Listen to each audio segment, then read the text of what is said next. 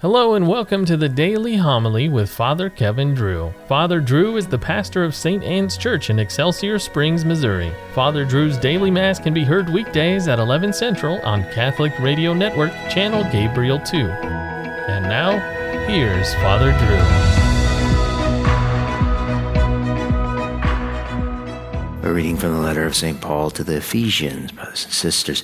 I, a prisoner for the Lord, urge you to live in a manner worthy of the call you have received, with all humility and gentleness, with patience, bearing with one another through love, striving to preserve the unity of the Spirit through the bond of peace, one body and one Spirit, as you are also called to the one hope of your call one Lord, one faith, one baptism, one God and Father of all, who is over all, and through all, and in all. But grace was given to each of us according to the measure of Christ's gift.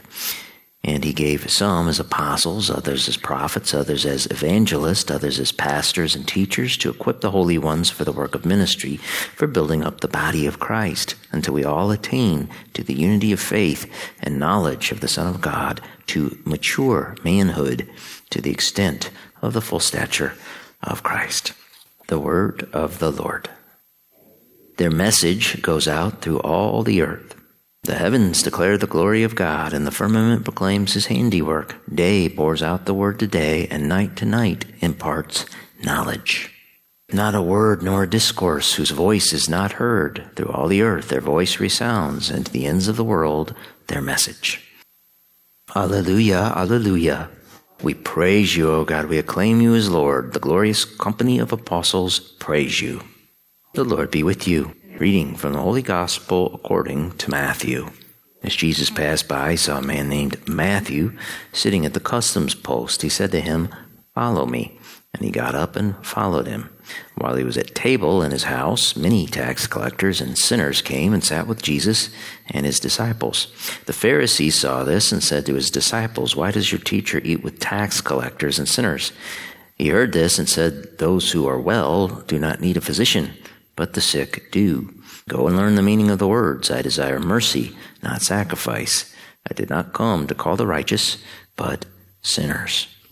The Gospel of the Lord. Jewish tax collectors in Israel were extortionists. They were criminals. They were crooks. They were assigned a collection quota by the Romans who ruled over Israel, and whatever they collected beyond that quota, they could and did pocket. Tax collectors enriched themselves by ripping off their fellow Jews. Tax collectors' reputations were so bad that even the Gentiles, the non Jews, wanted nothing to do with them. Their fellow Jews hated tax collectors so much that they would refuse to marry into a family that had a tax collector. Tax collectors were also banished from religious worship and shunned in all affairs of civil society and commerce. St. Matthew was a tax collector. He was a wealthy crook. And in Capernaum, Christ's adopted home on the Sea of Galilee, Christ called Matthew away from that life. Capernaum must have been Matthew's home too. So Matthew probably knew Christ by reputation or perhaps had seen him and secretly admired him. One scholar wrote Matthew may even have nourished a kind of envy for Jesus' disciples, poor but blessed and beloved by the people, while he, with his little piles of gold and silver coins in rows on the table before him, was looked upon as some sort of mangy dog. So Matthew had been prepped for the moment that would change his life when Christ passed by, stared into the depth of his soul, and said, Follow me. And so the low life tax collecting Matthew, a hated member of society, a huge sinner, did just that. Can you imagine what went through Matthew's head?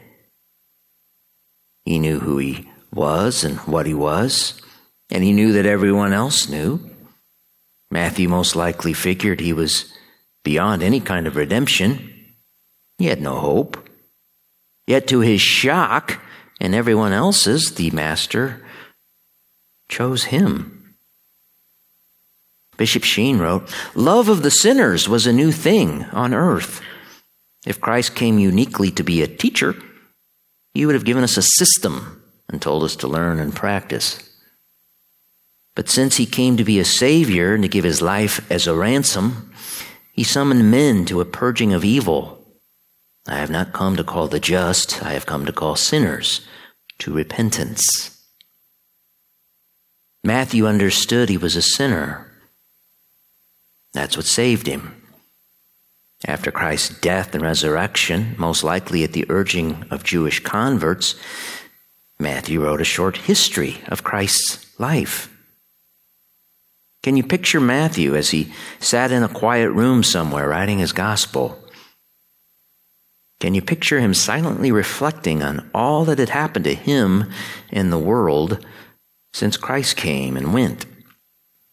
In the 10th chapter of his gospel, Matthew listed the 12 apostles, starting with Peter, then James and John, followed by the rest. When he got to his own name, he added a little something behind it Matthew, the tax collector. That's right. Matthew, the lowlife, the extortionist. Perhaps that page became tear stained as Matthew reflected on his past before Christ saved him. What a beautiful gift Christ and St. Matthew give us. They give us hope. Christ didn't come to call the righteous, he came to call sinners. We too then have to prep for his call. We have to silently reflect and be ready for the moment he stares at us, poor sinners that we are, stares right into the depths of our souls and says, Follow me.